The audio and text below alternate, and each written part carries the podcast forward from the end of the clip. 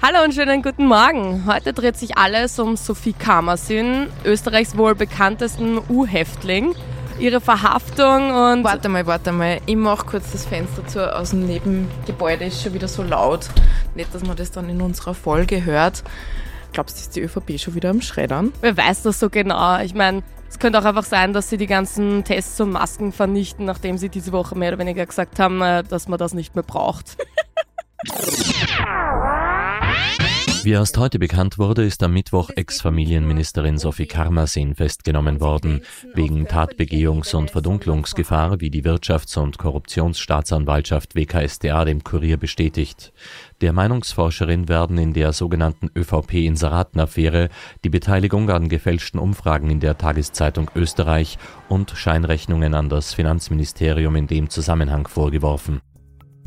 Wie wir soeben gehört haben, wurde die ehemalige ÖVP-Familienministerin und Meinungsforscherin Sophie Kamersin in U-Haft genommen, wegen den Vorwürfen zur ÖVP-Inseratenaffäre. Seitdem sitzt sie in der Josefstadt im Grauen Haus, der größten Justizanstalt unseres Landes. Sie wird nicht nur wegen Bestechung, Untreue, Unterschiebung von Vergabeverfahren verfolgt, sondern, wie am 15. März bekannt wurde, auch wegen schweren Betruges. Der Grund sind die Fortzahlungen ihres Ministergehaltes. Mittlerweile hat sie die Rückzahlungen aber veranlasst. Belastet wird sie vor allem auch von den Aussagen von der Sabine Beinschab, die im Oktober schon verhaftet wurde, mittlerweile aber, also die wurde ziemlich schnell wieder auf freien Fuß gesetzt. Die Sophie Kamersin sitzt jetzt aber noch immer in Haft, seit Anfang März. Warum? Es ist nicht nur Verdunkelungsgefahr da, das würde ja nach diesen ganzen Lösch- und Schredderaktionen irgendwie nur Sinn machen. Es geht auch nicht um Fluchtgefahr, sondern die Staatsanwaltschaft und das Gericht werfen der ehemaligen ÖVP-Politikerin Tatbegehungsgefahr vor. Was heißt es? Sie muss weggesperrt werden, weil von ihr so viel kriminelle Energie anscheinend ausgeht, dass sie in Freiheit sich sofort wieder strafbar machen würde.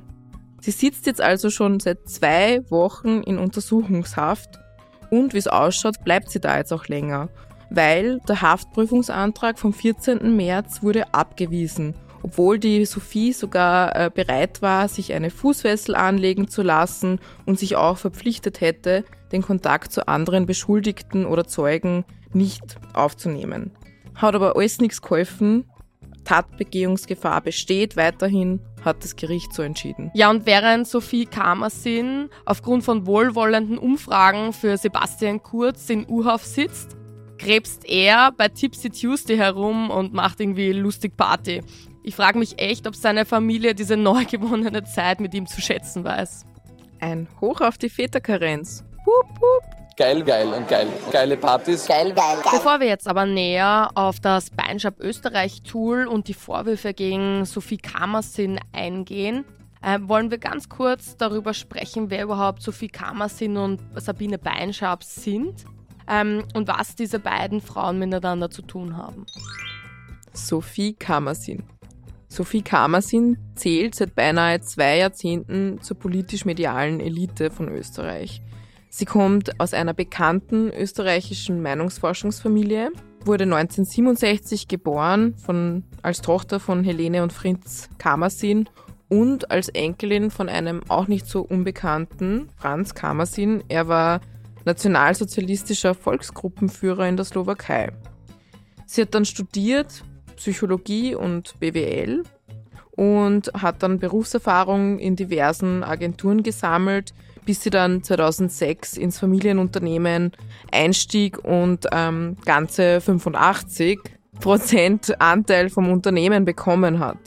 Recherchen der Tageszeitung Standard zeigen, dass österreichische Ministerien seit 2006 dann Studien und Umfragen in Höhe von mehr als 900.000 Euro bei mit Kamersin in Verbindung stehenden Unternehmen beauftragt hat. Und das lässt sich auf parlamentarische Anfragen und aus anderen Dokumenten beantworten, also daraus schließen. Und vermutlich ist die Summe sogar noch höher. Und die Sophie Kamersin hat sich dann einfach über Jahre hinweg ein breites Netzwerk an Firmen aufgebaut Und die Zuordnung ist dabei auch nicht immer ganz klar, aber sie hat halt so quasi ihre Connections aufgebaut. Und 2013 wurde sie dann von der ÖVP als Familienministerin nominiert. Aber als Quereinsteigerin eben, also sie hatte vorher keine politische Erfahrung, war nicht politisch aktiv bei der ÖVP oder sonstiges. Und interessant ist auch, dass sie dann auch in weiterer Folge nie der Partei beigetreten ist. Also sie hat immer als Parteilose agiert. Und 2016 und 2017 hat sie dann laut den Aussagen von Sabine Beinschab auch 20% Umsatzbeteiligung an diesen Studienbeauftragungen mitverdient. Zusätzlich zu ihrem Ministerinnengehalt als ÖVP-Familienministerin. Heute vermutet die Staatsanwaltschaft, dass sie sogar die Urheberin und maßgebliche Ideengeberin in dieser Inseratenaffäre, die Sebastian Kurz dann schlussendlich auch zum Fall gebracht hat, war. Also sie war das Brain hinter dem Ganzen. Sie hat den Kontakt zu den Fellners hergestellt, zu Sabine Beinschab hergestellt und vor allem den Kontakt zwischen diesen Personen ähm, und der türkisen Familie. Das ist auch durch mehrere Chats belegt. Okay, das heißt, sie war Erbin, das heißt gut situiert, war Unternehmerin, Ministerin und hat natürlich dann auch ein Ministerinnengehalt bezogen. Ähm, jetzt stellt sich für mich die Frage, warum wird so jemand kriminell? Richtig spannende Frage. Warum werden Menschen kriminell? Warum sind viele in der ÖVP kriminell? Es gilt natürlich die Unschuldsvermutung. Vielleicht kann es eine Beinschab-Studie beantworten. Ich glaube, dafür fehlt mir das Geld. Ja. Sabine Beinschab. Die Sabine Beinschab ist ebenfalls Wiener Meinungsforscherin und ehemalige Mitarbeiterin von der Sophie Kamersin. Daher kennen sich die beiden auch. Sie wurde im Oktober schon verhaftet in Verbindung mit dieser ganzen Inseratenaffäre und besonders brisant, sie hat viele belastende Aussagen über die Sophie Kamersin gemacht. Sie steht auch im Mittelpunkt des Beinschab Österreich Tools, wie der Name schon vermuten lässt. Aber was ist jetzt eigentlich dieses Österreich Beinschab Beinschab Österreich Tool, Angie? Also die WKSDA oder Wirtschafts- und Korruptionsstaatsanwaltschaft hegt den Verdacht, dass von den handelnden Akteuren aus dem türkisen Umfeld im Finanzministerium ab etwa April 2016 mehrere Inseraten und Medienkooperationsvereinbarungen mit der Fellner Gruppe, wo zum Beispiel auch die Tageszeitung Österreich dazugehört, geschlossen wurden. Und das zwar zum Vorteil von Ex-Kanzler Sebastian Kurz. Der Vorwurf lautet auf Bestechlichkeit und Bestechung. Im Zentrum dieser Affäre steht das Meinungsforschungsinstitut Research Affairs von Meinungsforscherin Sabine Speinscher, die im Auftrag und auf Rechnung des Finanzministeriums unter der Anleitung des einstigen ähm, Generalsekretärs Thomas Schmidt wohlwollende Umfragen für Sebastian Kurz erstellt haben soll die eben vorwiegend in der Österreich-Gruppe veröffentlicht wurden. Ein Beispiel. Im September 2016 schreibt Schmidt dann kurz. Habe echt coole News. Die gesamte Politikforschung im Österreich wird nun zur Beinschab wandern. Damit haben wir Umfragen und Co. im besprochenen Sinne. Im Dezember 2016 findet folgende Unterhaltung statt. Schmidt. VP 18, SP 26 und FP 35 laut Beinschab. Kurz. Danke dir. Gute Umfrage. Gute Umfrage. Schmidt. Umfrage erscheint morgen. Kurz. Super, danke. Schmidt an Helmut Fellner. Lieber Helmut, wie besprochen kommen heute die Umfragedaten. Wir schicken sie dir und deinem Bruder. Liebe Grüße Thomas. Helmut Fellner. Danke für den Einsatz. Super.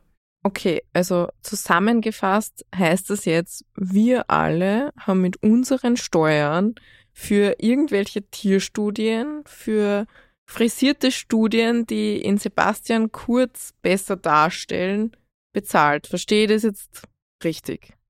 Ja, mehr oder weniger. Also bei ihrer Einvernahme bestritt Beinschab tatsächlich das äh, Frisieren von Umfragedaten für die ÖVP zunächst.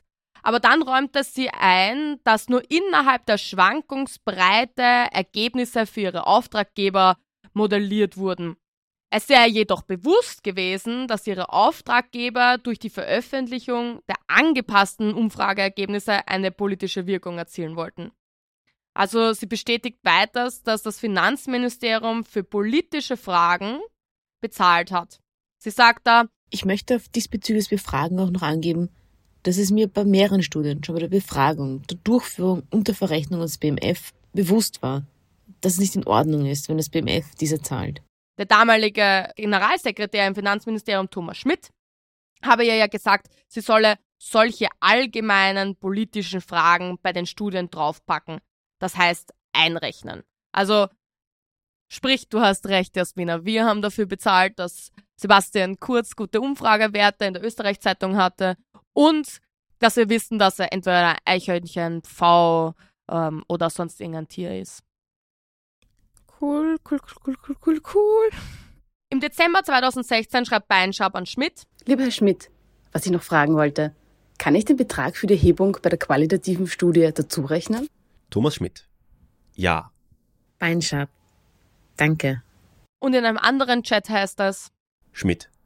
Die Kosten für die offenen Studien, Anmerkung, packst du dann in die Studie zur Betrugsbekämpfung rein. Beinschab. Du meinst Betrugsbekämpfung plus die Travellen eine Rechnung? Schmidt. Ich erkläre dir das nach meiner Rückkehr persönlich. Beinschab. Ist gut. Beinschab. Ich bräuchte von dir noch finales Okay wegen Verteilung der Summen. Also laut den bisherigen Ermittlungen soll Beinschab damit dem Finanzministerium zwischen 2016 und 2018 jedenfalls drei verdächtige Studien, nämlich der, unter dem Namen Wirtschaft und Budgetpolitik, Betrugsbekämpfung und Nulldefizit verkauft haben. Im Gesamtvolumen von rund 230.000 Euro, bezahlt aus Steuergeld. Auffällig ist dabei, die Studie zur Wirtschaft und Budgetpolitik wurde im September 2016 gestartet und hätte nur, nur mit Anführungszeichen, 34.680 Euro kosten sollen. Bezahlt wurden aber 155.940 Euro, weil bis Jänner 2018 neun zusätzliche Rechnungen gelegt wurden. Also, dass Sebastian Kurz ein Delfin, Dachs, Eichhörnchen oder Pfau ist, wissen wir übrigens genau aus dieser Studie. Dafür hat das Finanzministerium laut einer aktuellen Anfragebeantwortung 37.200 Euro bezahlt. Na, das hat sich aber ausgezahlt. 37.000 Euro. Und wir wissen noch immer nicht mit Sicherheit, ob Sebastian Kurz jetzt ein Delfin, ein Dachs, ein Eichhörnchen oder ein Pfau ist. Was findest du passt eigentlich am besten zu ihm? Wahrscheinlich eine Schlange. Und was, was bist du? Brauchst du eine Studie dafür oder? Ah nein, mittlerweile gibt es schon Apps dafür. Hätte man ja am Arme sagen sollen. Neben dem Ganzen spielt eine bedeutende Rolle auch die Gebrüder Wolfgang und Helmut Fellner, eben aus der Fellner oder Österreich-Gruppe. Beinschab war nämlich auch als Meinungsforscherin in dieser Österreich-Gruppe tätig.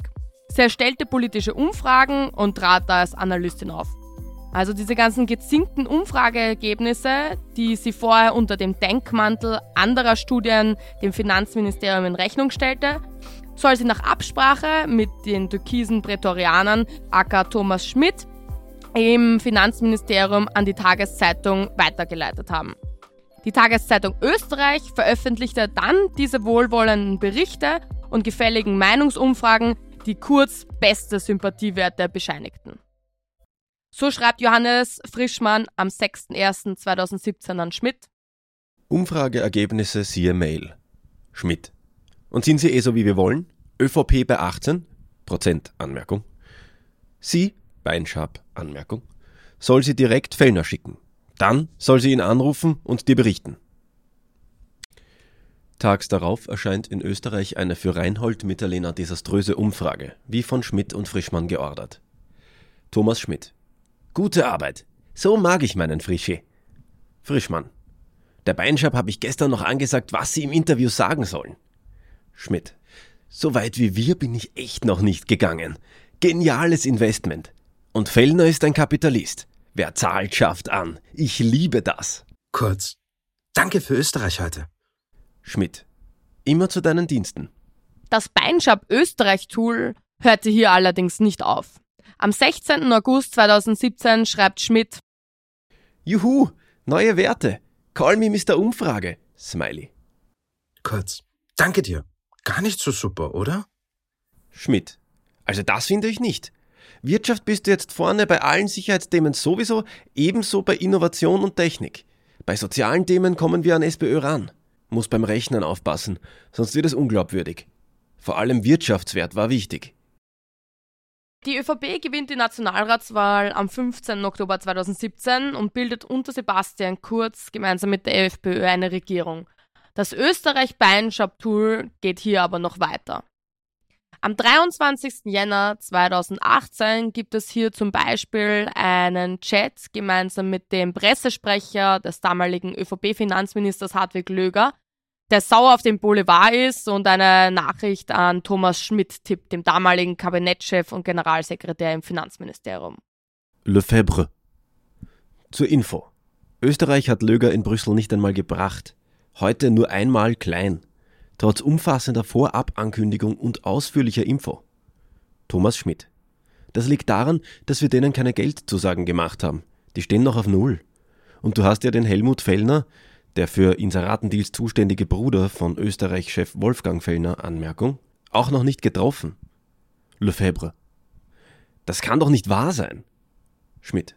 Doch. Empfehlung. Fahr zu Wolfgang Fellner und treffe ihn. Unverbindlich. Zu Sachthemen. Lefebvre. Gerne. Aber da muss es ja trotzdem sowas wie eine Redaktion geben. Schmidt. Naja, da bin ich mir nicht so sicher. Die sind einfach. Du musst zu Fellner fahren, dich vorstellen als Ansprechpartner, mit ihm Stories ausmachen. Ich mag das alles nicht mehr machen. Wir können einmal essen gehen und ich stelle dich als meinen Nachfolger vor. Lefebvre. Okay, klingt nach einem Plan. Nur mehr die Frage, wie bringe ich ihn? Löger. Anmerkung. Verdammt nochmal morgen in die Zeitung. Schmidt. Helmut Fellner für die Kohle, Wolfgang Fellner für den Content. Das Tool hat sich also nicht nur für Sebastian Kurz ausgezahlt, der verschiedene schöne Umfragewerte hatte und wusste, welches Tier er ist. Nein, das Österreich Beinschab Tool hat sich auch für die Österreich-Gruppe ausgezahlt. Von 2,8 Millionen Euro im Jahr 2015 stieg, stiegen die Ausgaben für Öffentlichkeitsarbeit im Finanzministerium auf 13,2 Millionen Euro im Jahr 2020.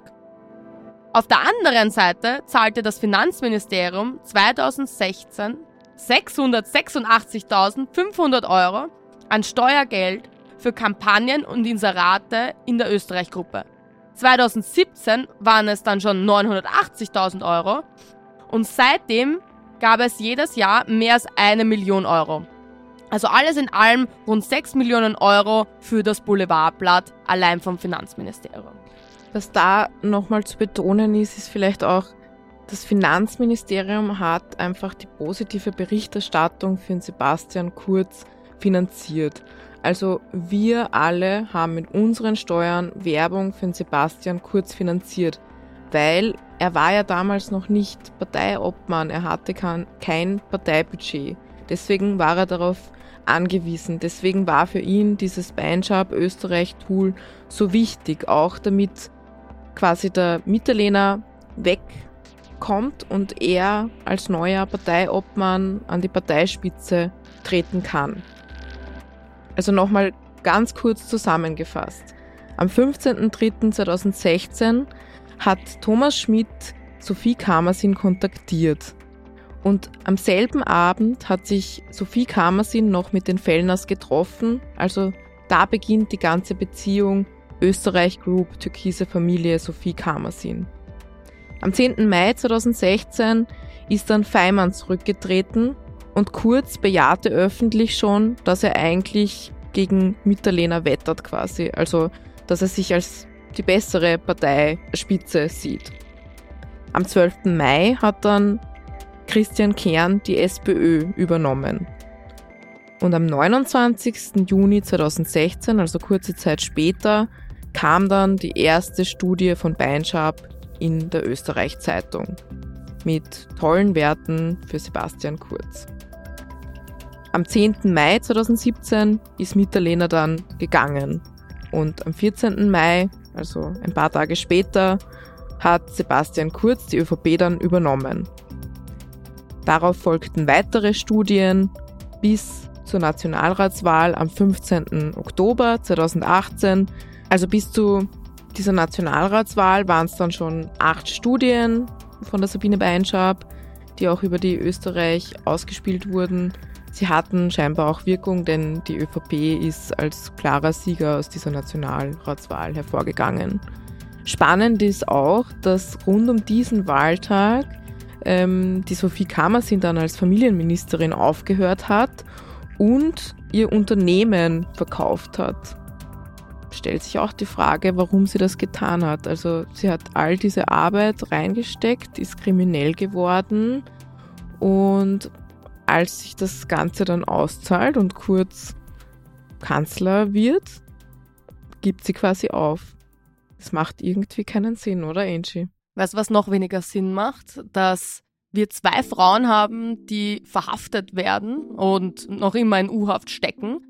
Und auf der anderen Seite die Bubal-Partie bei Tipsy Tuesday tanzt und sich fotografieren lässt ähm, oder irgendwie bei verschiedenen Hedgefonds ähm, Millionen vielleicht verdient. Also das finde ich eher das Spannende an der ganzen Geschichte. Ja, also mir persönlich regt es extrem auf, dass hier die Frauen anscheinend wirklich die, die Brains hinter dem Ganzen sind. Ob das jetzt gut ist oder nicht, in dem Fall sei äh, dahingestellt, natürlich nicht, aber trotzdem haben die quasi die richtig anstrengende Arbeit erledigt, sitzen jetzt, also die Sophie Kammer sind in U-Haft, aber auch die Beinschab wurde ja schon verhaftet und ja, wie du sagst, die Bubal-Partie macht Party. Richtig toxisch. With the taste of your lips, I'm toxic, I'm slipping under. Taste of your poison